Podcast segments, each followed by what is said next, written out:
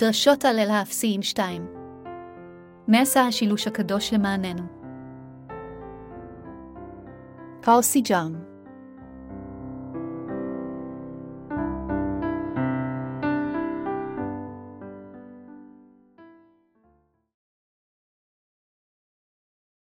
ישועתנו תוכנה בצדקת שבעה אפילו לפני יסוד העולם.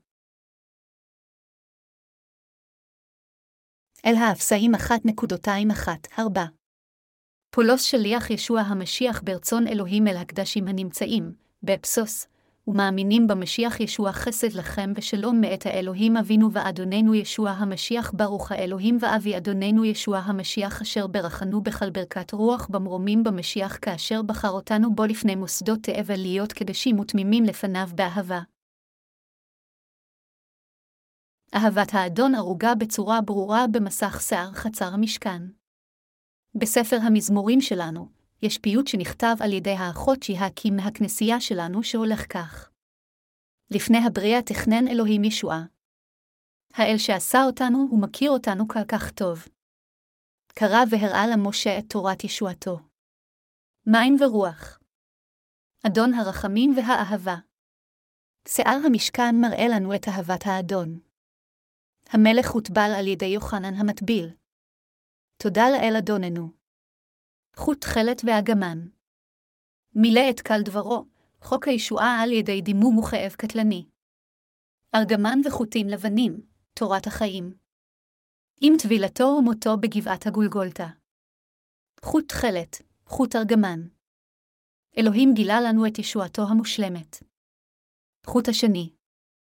שורה בשיר הבשורה הזה מצהירה ששר המשכן מראה לנו את אהבת האדון. כן, אנו יכולים לגלות את אהבתו האמיתית של האדון בשער המשכן. כתבי הקודש מציינים שאהבתו החנה של האדון אלינו נראית לנו באמצעות התכלת, והארגמן חוט השני וחוטי הפשטן השזורים.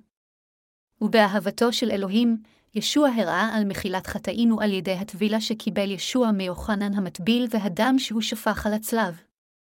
הצבעים החקוקים על שער מסך המשכן מראים ביתר בהירות את ישועתנו שישוע הוציא לפועל על ידי הטבילה שקיבל מיוחנן המטביל, הדם שהוא שפך ותחייתו מהמתים. כידוע לנו, אהבת הישועה הגדולה של אלוהים משתלבת באהבתו של ישוע המשיח שהוכנה עוד לפני יסודות העולם. באמצעות אהבה זו, אנו יכולים לקבל את מתנת מחילת החטאים שאלוהים העניק לאנושות על ידי האמונה בבשורת המים והרוח. ספר אל האפסאים מציין שהישועה מתוך אהבת אלוהים האב תוכנה בישוע המשיח עוד לפני יסודות העולם. הוא קובע כי רק האנשים המאמינים באמת בבשורת המים והרוח יכולים לקבל את מתנת הישועה באמצעות מחילת החטאים שאלוהים העניק לכולנו. בשורת המים והרוח היא המתנה הגדולה ביותר שאלוהים נתן לנו. לפיכך, עלינו לקבל תחילה את מחילת החטאים בנוכחותו של האל על ידי האמונה בבשורת המים והרוח המכילה את אהבתו של ישוע המשיח. לכן, עלינו לדעת שלא קיבלנו את טיהור החטאים על ידי כך שהעלנו כל כך הרבה תפילות תשובה. עלינו להיות הקדושים אשר מודים לאלוהים על מחילת החטאים באמצעות פשורת המים והרוח. עלינו לדעת ולהאמין שאהבת האדון מתגלה באמת הישועה שבאה לידי ביטוי בבשורת המים והרוח. עלינו להפוך לאנשים המקבלים את ברכת מחילת החטאים שאלוהים מעניק על ידי האמונה בבשורת המים והרוח. רוב הנוצרים כיום נופלים לאמונות מיסטיות מבלי להכיר את בשורת המים והרוח. עלינו לדעת שדווקא בגלל אמונתם השגויה, הם מתרחקים מאהבת האל הגדולה ביותר.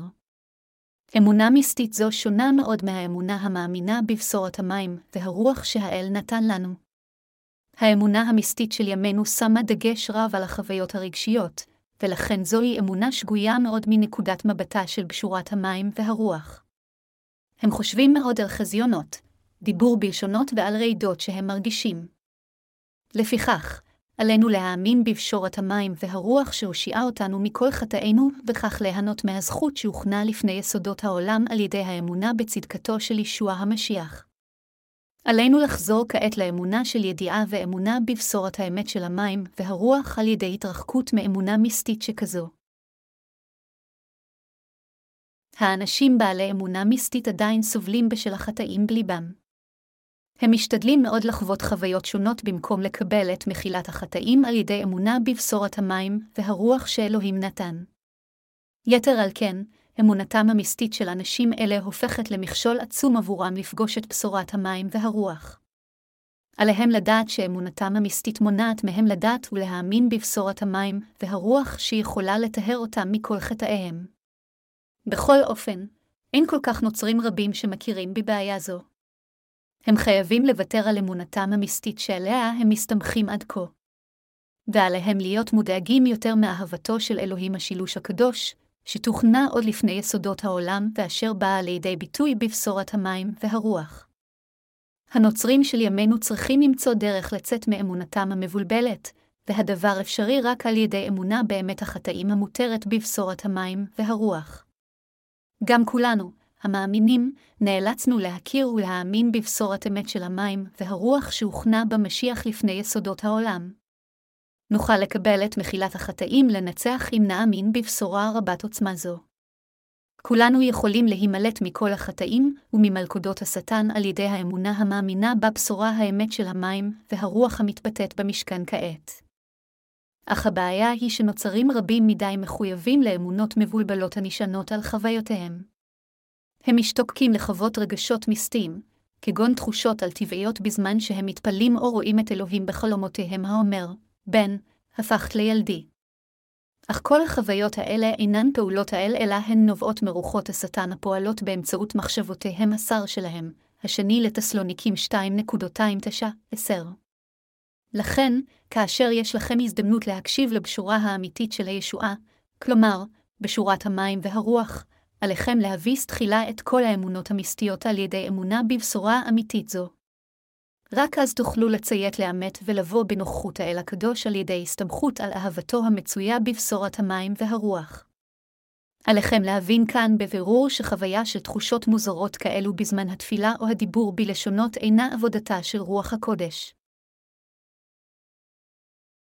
האמת שלא ניתן לערער עליה אשר אתם חייבים לדעת ולהאמין בה היא בשורת המים והרוח. רק כאשר תאמינו בטבילת ישוע ודמו על הצלב כל חטאיכם יימחקו וישטפו בוודאות. מתי 3 ו-15 דקות, יוחנן 1.29, הראשונה לפטרוס 3.21. לפיכך, גם אם הקדשתם את כל חייכם לאלוהים ושירתתם אותו בעקשנות, אין זה אומר בהכרח שלבשתם את אהבת האל או הגעתם לישועתכם. גם לא הפכתם לאחד ממשרתי האל רק משום שראיתם חיזיון מסתורי או אפילו חוותם את מתנת הריפוי. כל עוד אמונתכם היא חווייתית, רגשית או מיסטית, אינכם יכולים לומר שקיבלתם את אהבת האמת של האל. כפי שכולנו מאמינים בדברו הכתוב של האל, עלינו להבין בבירור את האמת של שטיפת החטאים המתבטאת במשכן, כלומר, את בשורת האמת של המים והרוח ואהבת האל, ולהאמין באמת זו. אלוהים האב העניק את הבשורה האמיתית של מחילת החטאים לכל החוטאים כי הוא רוצה לתת ישועה זו של שטיפת החטאים לכולנו. ברכת ישועה זו יכולה להתקבל רק על ידי אמונה בבשורת המים, והרוח המצויה בישוע המשיח. כך, האל עצמו רוצה ללמד כל חוטא על הישועה האמיתית. בשורת האמת של המים והרוח הינה אמת הישועה האמיתית המתבטאת בשער חצר המשכן. במילים אחרות, הבשורה האמיתית של מחילת החטאים עבור כל בני האדם היא בשורת המים והרוח. צלה של הבשורה באה לידי ביטוי בשיער חצר המשכן. לכן, חשוב מאוד שתלמדו על מסתורי הישועה הנראית בחוט התכלת, הארגמן והשני וחוטי הפישטן השזורים ששימשו ליצירת שער חצר המשכן, ולהבין את המסתורין הזה. שיטת ההקרבה במשכן הייתה תבואה בשני יסודות הכרחיים לחלוטין, הנחת הידיים ושפיכת דמו של בעל החיים הקורבן. כל עוד לא אינכם מבינים את הדרישות הללו של מערכת ההקרבה, לא תוכלו להבין את אהבת האל שמתגלה בבשורת המים והרוח. כך, אהבתו של אלוהים, שהופכת את כל החוטאים לעמו של האל, באה לידי ביטוי בבשורת המים והרוח, ועדויותיה מתועדות בהנחת הידיים שבתנ"ך ובשפיכת דם הקורבן. בעידן הברית החדשה, ישוע המשיח עצמו הגשים את ישועתנו באמצעות הטבילה שקיבל מיוחנן המטביל והדם שהוא שפך על הצלב, והוא העניק את המחילה המושלמת מהחטאים לכל מי שמאמין בישועה זו. במילים אחרות, אלוהינו נתן לכולנו את פשורת המים והרוח, שהיא ישועתו, והוא העניק את מחילת החטאים ואת מתנת רוחו לכולנו המאמינים בבשורה האמיתית הזו, מעשה השליחים 2.38. ישועתנו נמצאת בבשורת המים, והרוח בדיוק כפי שאלוהים תכנן אותה אפילו לפני יסוד העולם. כתוב בקטע כתב הקודש של היום, ברוך האלוהים ואבי אדוננו ישוע המשיח אשר ברכנו בכל ברכת רוח במרומים במשיח כאשר בחר אותנו בו לפני מוסדות תאבל להיות קדשים ותמימים לפניו באהבה יעדנו לא לבנים על ידי ישוע המשיח כרצון חפצו לתהילת כבוד חסדבו אשר החנן אותנו בידידו. אל האפסאים 1.23-6 על ידי האמונה, על כל חוטא לקבל את הישועה שהוכנה בישוע המשיח עוד לפני יסודות העולם. ואפילו ברגע זה ממש, אלוהים פועל באותו אופן באמצעות קשורת המים והרוח על פי דרך הישועה הזו שתוכנה על ידי אלוהים להפוך את כל החוטאים לעמו. האמת האמיתית של ישועה זו באה לידי ביטוי בארבעת צבעי החומרים ששימשו לשער חצר המשכן. חומרים אלה היו תכלת, ארגמן, חוט שני וחוטי פשטן שזורים. תוכנית זו שבאמצעותה החליט האדון להציל אותנו מכל חטאי העולם נמצאה בתוכניתו של אלוהים השילוש הקדוש. אלוהים האב, בנו ורוח הקודש הם אותו אלוהים עבורנו, אך לכל אחד מהם היה תפקיד אחר. אלוהים האב פיקח על תוכנית הישועה שלנו, בעוד ישוע המשיח יישם תוכנית ישועה זו שקבע אלוהים האב, ורוח הקודש מבטיחה לנו את גאולתנו מהחטא שהאב והבן השיגו. אף שהתפקיד של כל גוף של אלוהים השילוש הקדוש שונה, כל אחד מהם הוא אותו אלוהים עבורנו. מתוך אהבתו אלינו, אלוהים רצה לתת את מתנת הישועה האמיתית לכולנו באמצעות קשורת המים והרוח. עתה, על פי הפרדסטינציה הקדומה של אלוהים, בשורת המים והרוח מגיעה לכל מי שמאמין בישועתו המובטחת של אלוהים. עוד לפני יסודות העולם, אלוהים תכנן להושיע אותנו מכל חטאינו ולהפוך אותנו לילדיו בישוע המשיח, וכך הוא השיג תוכנית זו. לפיכך, היה זה רצונו של האדון להפוך אותנו לילדי אלוהים על ידי כך שימחק את כל חטאינו בבשורת המים והרוח. כך, רצונו של האל האב היה לאמץ את כל המאמינים בבשורת המים והרוח כילדיו שלו בישוע המשיח ולחיות איתם לנצח בשמיים. וכדי לממש את התוכנית הגדולה הזו, אלוהים העניק את פשורת המים והרוח לעולם הזה. אלוהים אפשר לנו כעת לקבל את מחילה אמיתית של החטאים וליהנות מכל הכבוד של מלכות השמיים, אם רק נבין ונאמין באמת הישועה המתבטאת בחוט התכלת, הארגמן והשני המוצגים בשער חצר המשכן. כל המאמינים בבשורת המים והרוח יכולים להגיע כעת לאמת שמושיעה אותם מכל חטאיהם. באמצעות קשורת המים והרוח אלוהים מחליט להושיע כל חוטא מכל חטאיו, הראשונה ליוחנן 5.268. ישועת מחילת החטאים שאלוהים תכנן עבורנו הוחלטה לחלוטין על ידי אלוהים בעצמו. אנו יודעים כי ישועתנו הוכנה בישוע המשיח עוד לפני יסודות העולם, וישועה זו מתגלה בבשורת המים והרוח. אהבת האל התגשמה באמצעות חוט התכלת, הארגמן והשני הנמצאים בשער חצר המשכן. כל כלי במשכן חושף את אהבת האל ואת אמת הישועה. האמת שבאה לידי ביטוי בשער החצר של המשכן הייתה צילה של מחילה אמיתית מהחטאים שאלוהים הגשים בבשורת המים והרוח. מהותה האמיתית של ישועה זו, במילים אחרות, התממשה בישוע המשיח על פי תוכניתו של אלוהים האב. היה זה רצונו של האל לגאול אותנו מכל חטאינו ולהפוך אותנו לעם אלוהים, והוא אכן הושיע אותנו מכל חטאינו על פי השגחה זו. מטרתו של אלוהים הייתה לאפשר לנו לזכות באהבתו השופט ולהשיג חיי נצח וליהנות ממנה לנצח.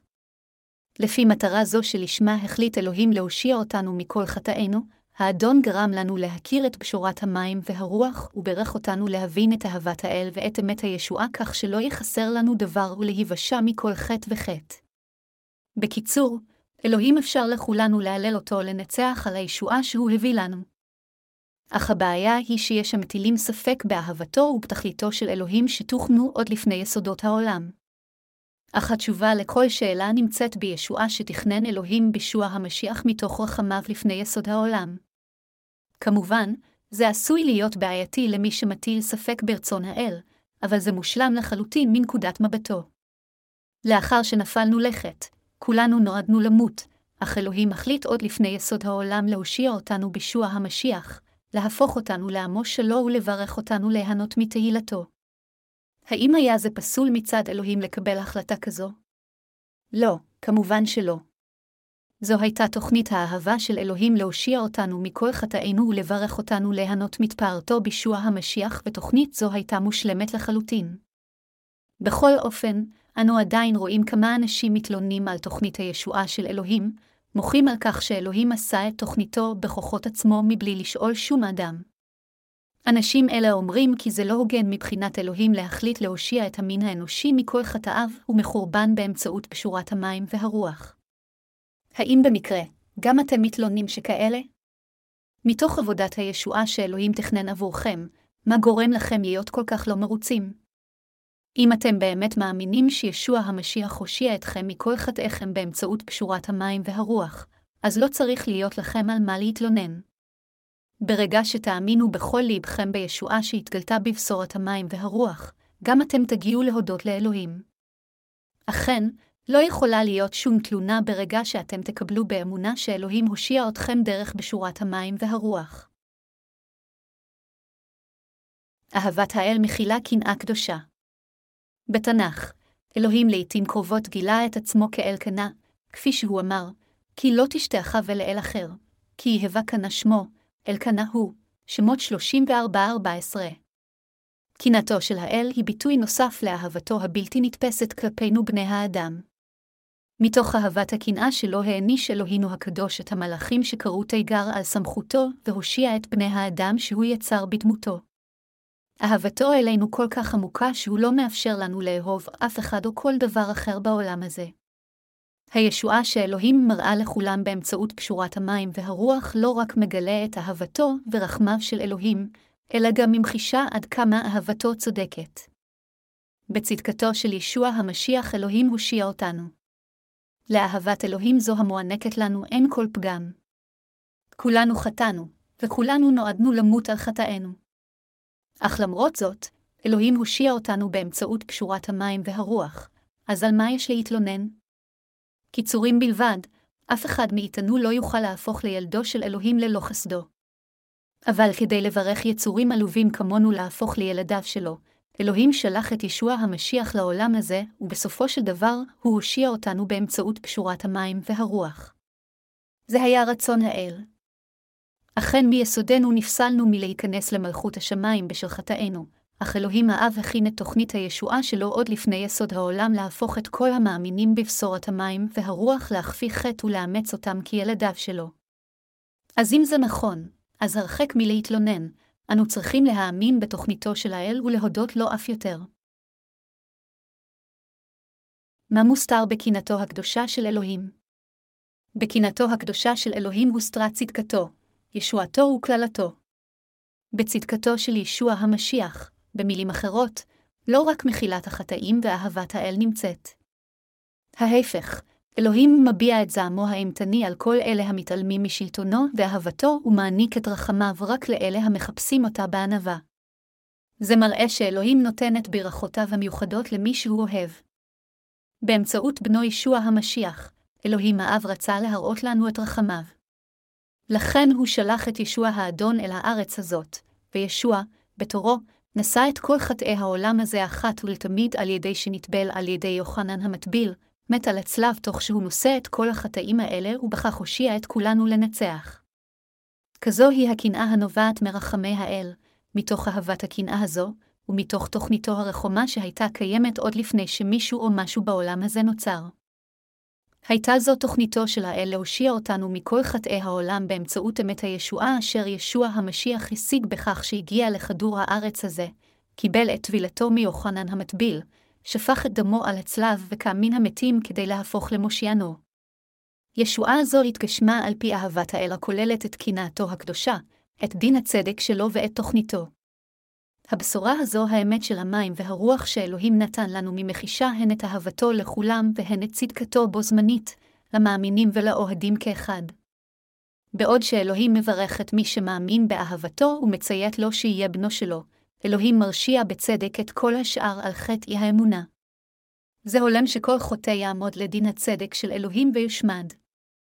באופן כזה, צדקתו ואהבתו של אלוהים הושלמו בישועה שנתן אלוהים וזעמו. זוהי האמת האמיתית של הישועה שהושלמה בישוע המשיח, ואתם חייבים לא רק להבין את זה, אלא גם להאמין בכך בכל לבכם. השטן למעשה היה מלאך, אך מכיוון שעמד כנגד רצון האל, אלוהים גרש אותו מן השמיים. לפיכך, לשטן אין ברירה אלא לסבול לנצח באומללות. בני האדם, לעומת זאת, עדיין יכולים למצוא גאולה, כיוון שאלוהים יסד את חוק הישועה לכל אחד בעולם הזה להיוושע מכל חטאיו. כאשר אנו פונים לישעיהו 14 ו-12 דקות אנו רואים את אלוהים אומר לשטן. איך נפלת משמיים? הלל בן שחר. נגדעת על הארץ. חולש על גבוהים, בנזיפה במלאך שעמד נגד אלוהים בכל תלמידיו, אמר אלוהים שהוא ישפוט את כולם על יהירותם. ואפילו עתה, אנו רואים שהמלאך שמרד באלוהים עדיין עסוק בניסיון לפתות את כולם להתרחק מהאל.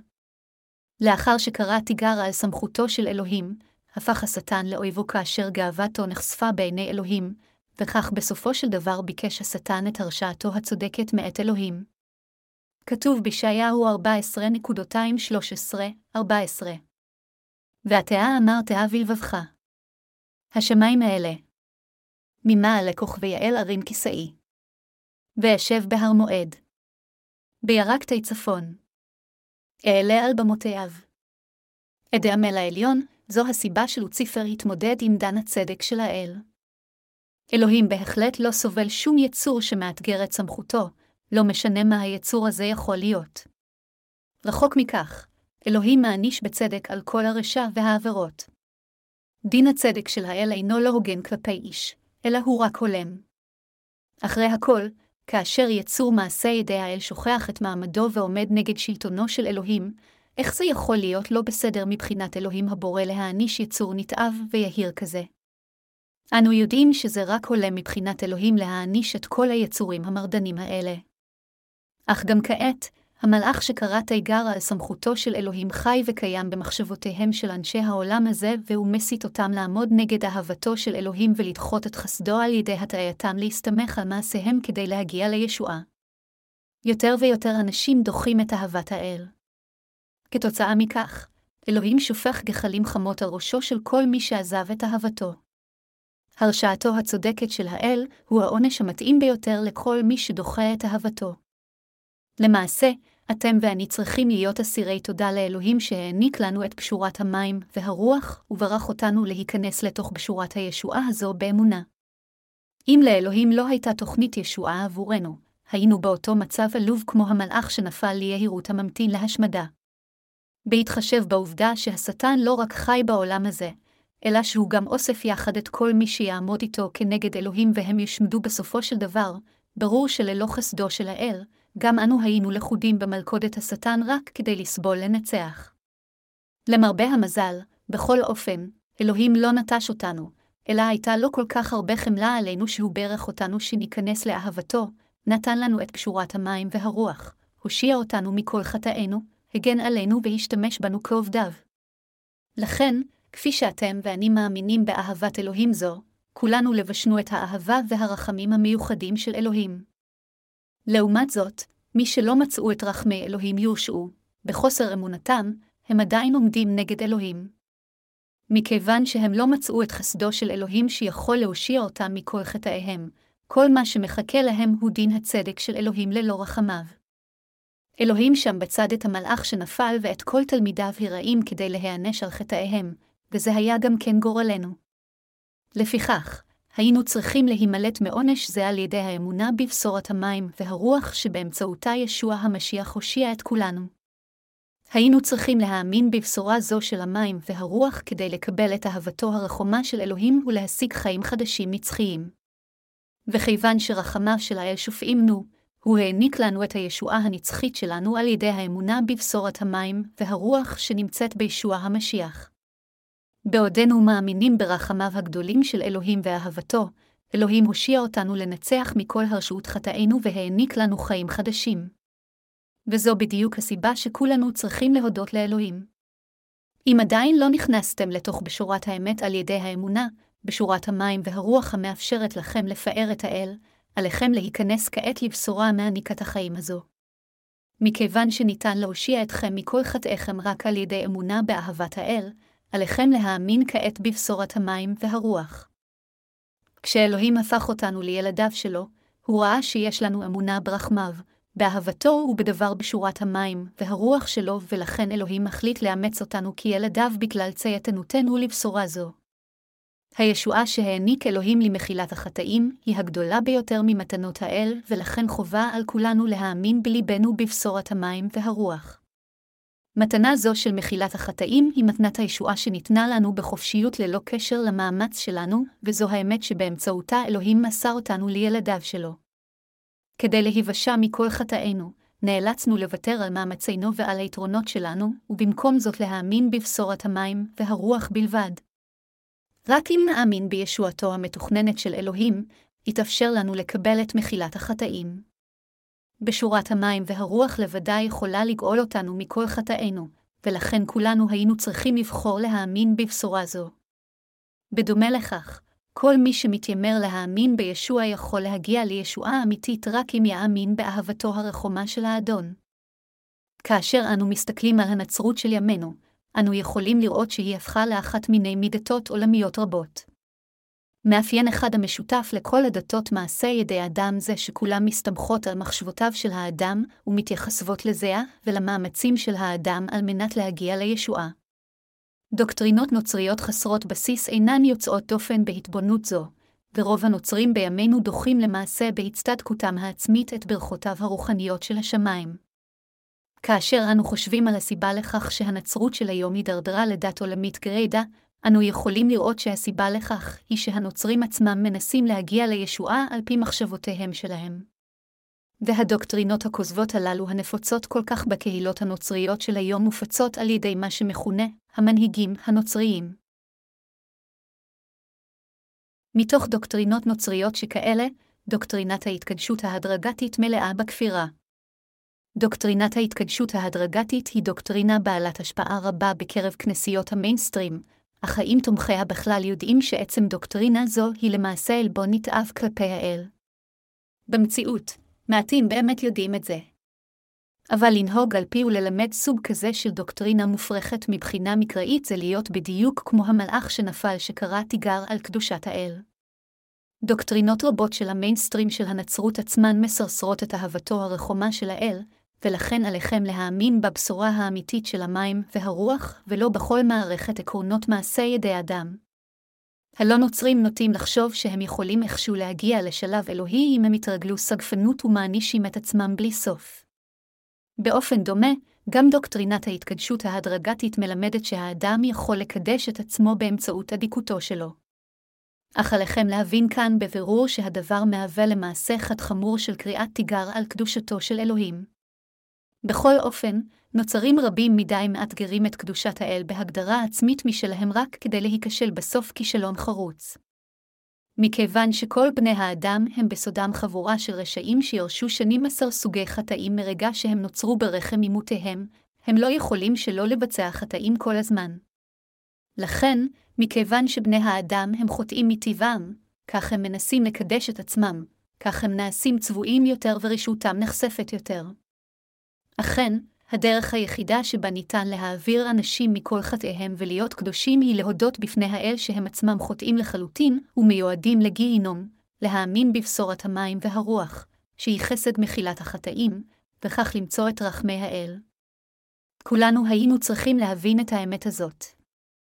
חלקכם אולי ראו אדם דתי עושה מדיטציה בעיניים עצומות כדי להגיע להבנה כלשהי. קחו את בודהה למשל. בודהה היה רק אדם שניסה לאבד את עצמו במדיטציה מתחת לעץ ולהגיע לנרוונה בכוחות עצמו, אבל בסופו של דבר הוא פשוט מת מתחת לעץ. בכל אופן, האנשים לא רק חשבו שבודהה הוא אדם דגול, אלא גם רוממו אותו כחכם גדול ורבים בחרו להיות חסידיו. בודהה אפילו הוגדר כאל. כזו היא הבנאליות של הדת העולמית. זהו הרצון הבסיסי של כל אחד למצוא את הדרך להימלט מכל חטאיו ולהגיע לצדקת האל המושלמת.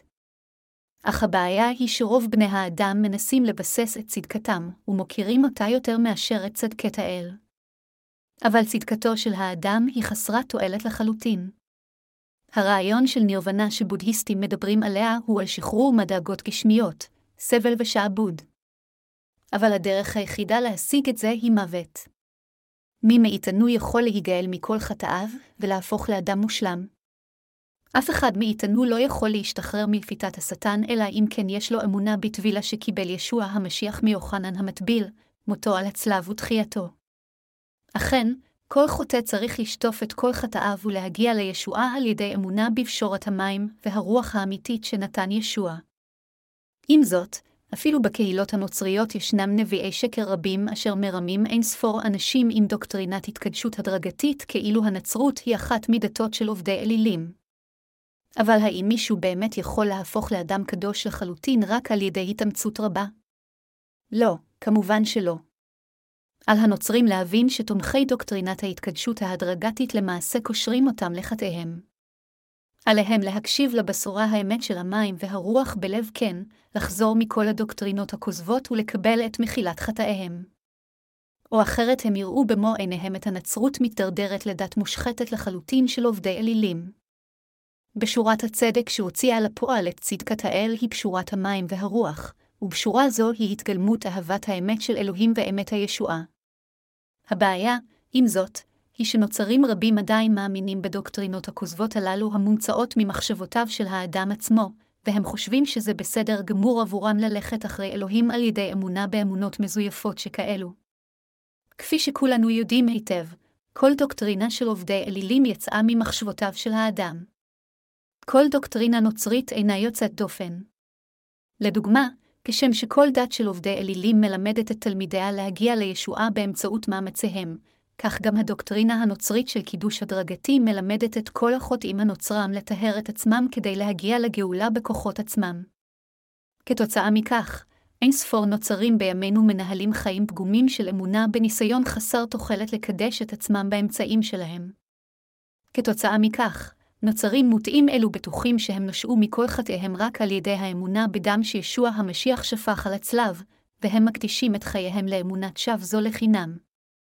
הם מתרבבים עד כמה הם נשגבים בעקבות דוקטרינת ההתקדשות ההדרגתית, והם משתמשים בדוקטרינה זו של יצירתם כמסך עשן רוחני כדי להבטיח את נשמותיהם.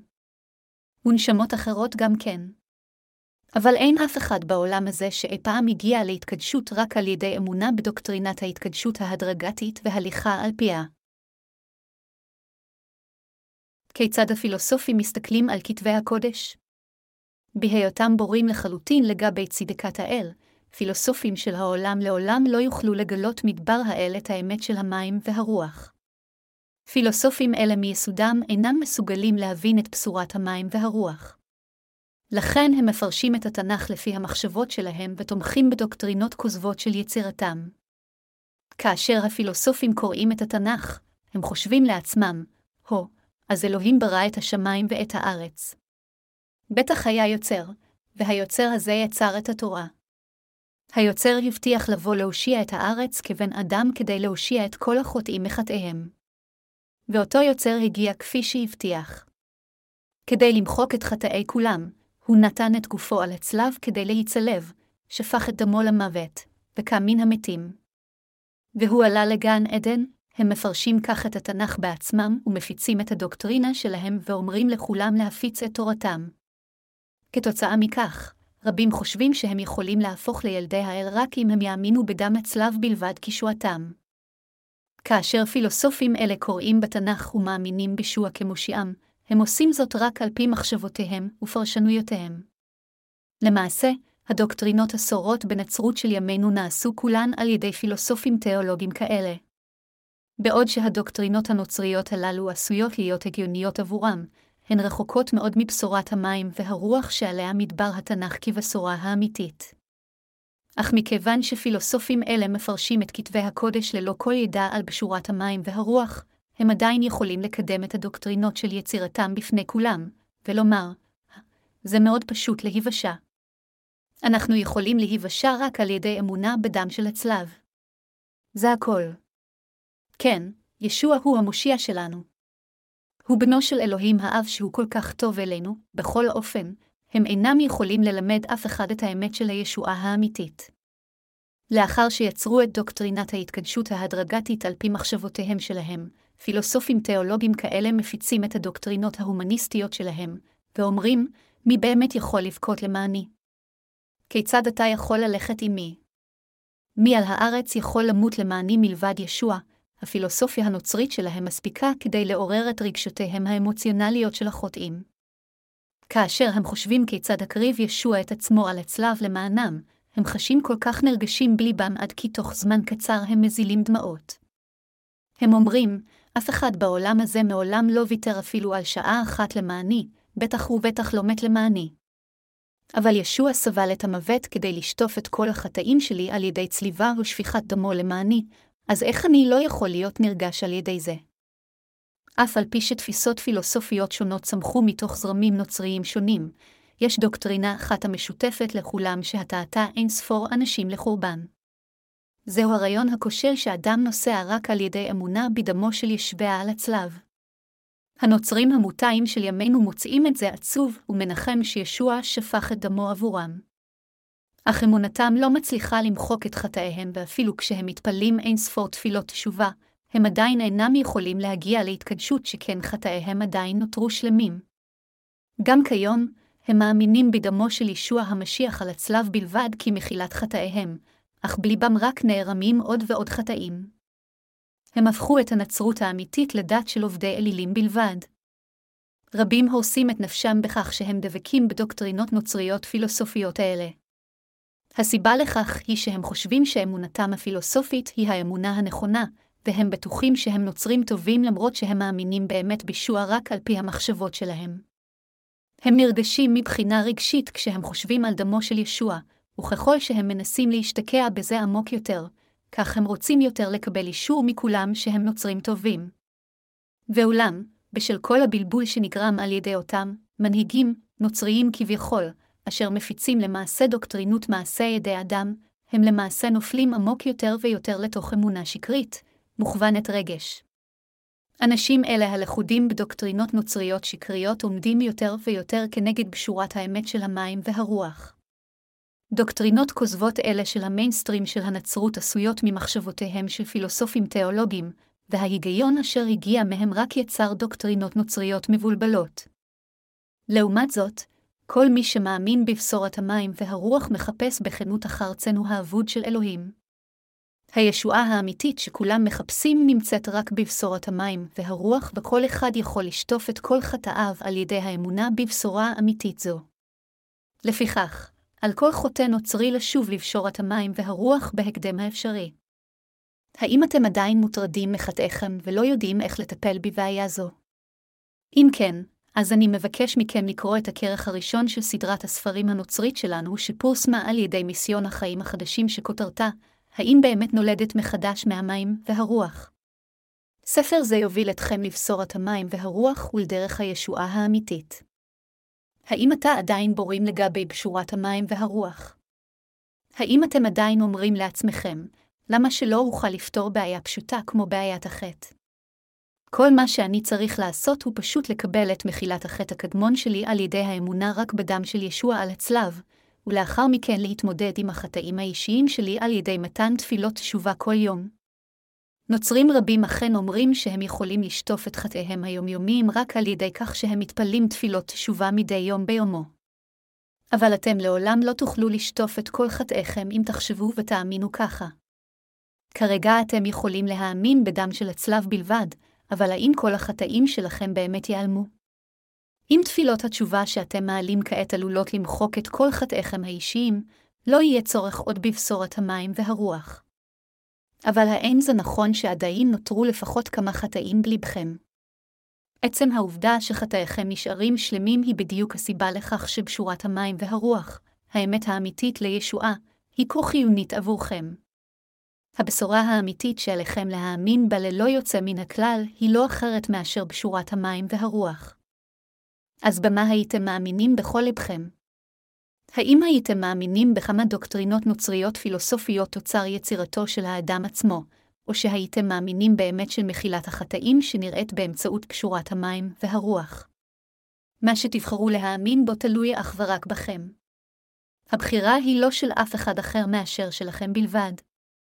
אבל לפני שאתם מקבלים כל החלטה, אתם צריכים להבין בבירור כאן שאתם אף פעם לא יכולים לשטוף את כל החטאים שלכם על ידי מתן תפילות תשובה כל יום. אתם חייבים להאמין באמת של שטיפת החטאים שבאה לידי ביטוי בשער המשכן ובבשורה של המים והרוח. נוצרים רבים מדי הולכים לאיבוד ברגשותיהם האמוציונליות ובאמונתם הטועה ושמים את כל אמונתם רק בדם שישוע שפכה לצלב מבלי להבין את הכוח והמסתורין של טבילתו. ואולם, עליכם להשליך הצידה אמונות חסרות בסיס כאלה, להאמין במקום זאת בבשורת המים והרוח הנראית בתנ"ך, וכך להישתף מכל חטאיכם ולקבל חיי נצח. לאחר מכן גם תחוו את מחילת החטאים המגיעים ללבכם. יש נוצרים שמבקשים מכתבי הקודש להצדיק את החלטתם לשים את כל אמונתם בדם הצלב בלבד, ואומרים, תראה, כתוב בתנ"ך, אשר בו לנו הפדיון בדמו הוא סליחת הפשעים כרוב חסדבו. אל האפסאים 1.27, אבל האנשים האלה למעשה לכודים בטעות רוחנית חמורה, כי הם מסתכלים על דבר הדם על הצלב פשוטו כמשמעו. לעומת זאת, יש המבינים ומאמינים באהבת האל באופן הולם על פי בשורת האמת של המים והרוח הנראית בכתבי הקודש. אנשי אמונה אלה אומרים שישוע יכול היה לשפוך את דמו על הצלב רק משום שהוא הוטבל מלכתחילה. שיטת ההקרבה שבאה לידי ביטוי במשכן בעידן התנ"ך מראה שאם ישראל היה צריך להעביר את חטאיו לבעל החיים שהוקרב על ידי הנחת ידיהם הראשה ולהוציא את דמו, כפי שנובע שהאדון יעביר את כל חטאינו באופן דומה, ויקרא 4.21-27. במילים אחרות, שיטת ההקרבה מראה לנו שישוע נצלב למוות משום שהוא נטבל על ידי יוחנן המטביל לשאת את כל חטאיכם וחטאי, ולכן היא משיח נשא את עונש הצליבה על גופו שלו ושפך את דמו כדי לשלם את כל שכר חטאינו. הדם ששפך ישוע על הצלב, שכל נוצרי מאמין בו, היה מותנה מראש בטבילה שקיבל המשיח מיוחנן המטביל. במילים אחרות, ישוע יכול היה לשפך כראוי את דמו על הצלב משום שהוא קיבל טבילה באופן אישי מיוחנן המטביל בנהר הירדן. ללא טבילה זו שקיבל ישוע מיוחנן המטביל לא הייתה מתרחשת שפיכת דמו על הצלב. כתוב, וכמעט הכל יטוהר בדם על פי התבורה, ואין כפרה בלא השפיכת דם, אל העברים תשע עשרים ושתיים. ישוע הוטבל על ידי יוחנן המטביל בצורה של הנחת ידיים על פי שיטת ההקרבה של התורה, ומכיוון שישוע קיבל את הטבילה הזאת, הוא יכול היה להיות נידון על כל החטאים של כל חוטא על ידי הצליבה ושפיכת דמו, ובכך להושיע את כל מי שמאמין באמת זו בצורה מושלמת מכל חטאיו. אלוהים האב וישוע המשיח הם מושיענו הנצחים אשר נתנו לנו את בשורת מחילת החטאים, בשורת המים והרוח. בחוכמתו תכנן אלוהים הזה להושיע אותנו מכל חטאינו, ובדיוק על פי תוכנית זו, הוא אכן הושיע אותנו מכל חטאינו באמצעות פשורת המים והרוח. אלוהים הושיע את כל החוטאים מכל חטאיהם אחת ולתמיד בצורה כה מושלמת ומוחלטת, שכן חוכמתו עדיפה בהרבה על חוכמת האדם. אמת חד משמעית זו של בשורת המים והרוח חלה על כל החוטאים להביא את אותה מחילת החטאים לכולם. לכן כל מי שמאמין בבשורת המים והרוח הזו יכול להגיע לישועתו ולהישתף מכל חטאיו. בכל אופן, אלוהים הסתיר את אמת המים והרוח מהרשעים. מאחר שאלוהים הסתיר את תעלומת טבילתו של ישוע מאלה שליבם מרושע, הוא לא אפשר להם להבין אותה. לעומת זאת, אלוהים נתן הבנה לכל מי שליבם כנוע וצייתן לדברו, וכך הוא מושיע מכל חטאים את כל מי שמאמין בדבריו בלב שלם. ואכן, אלוהים העניק ישועה אמיתית לאלה הרועדים בפני דברו, המודים בחטי ליבם ביושר ומאמינים ונשענים לחלוטין על בשורת המים והרוח שניתנה על ידי האל. אלוהים נתן את בשורת המים והרוח לעניים ברוחם. בכך שנתן את בשורת המים והרוח לכל החוטאים, אלוהים אפשר להם להבין את האמת האמיתית של הישועה. אלוהים העניק לנו את פשורת המים והרוח הזו, והוא שמח לתת לנו את ההבנה לתפוס את האמת האמיתית של הישועה. אז מה איתכם? האם גם אתם מאמינים בפשורת המים והרוח המאפשרת לכם להבין את מסתורין הטבילה ואת הנחת הידיים, שהן ההשגחה העליונה של האל? אלוהים ברך את העניים ברוחם להבין את מסתורין שטיפת החטאים באמצעות פשורת המים והרוח. כך, רק לאלה שליבם נקי וענב, אלוהים אפשר להבין את פשורת המים והרוח ולהאמין בה. אז לא משנה מי אתם, אני מבקש מכם קודם להודות בפני האל שאתם חוטאים שנועדו לגיהינום.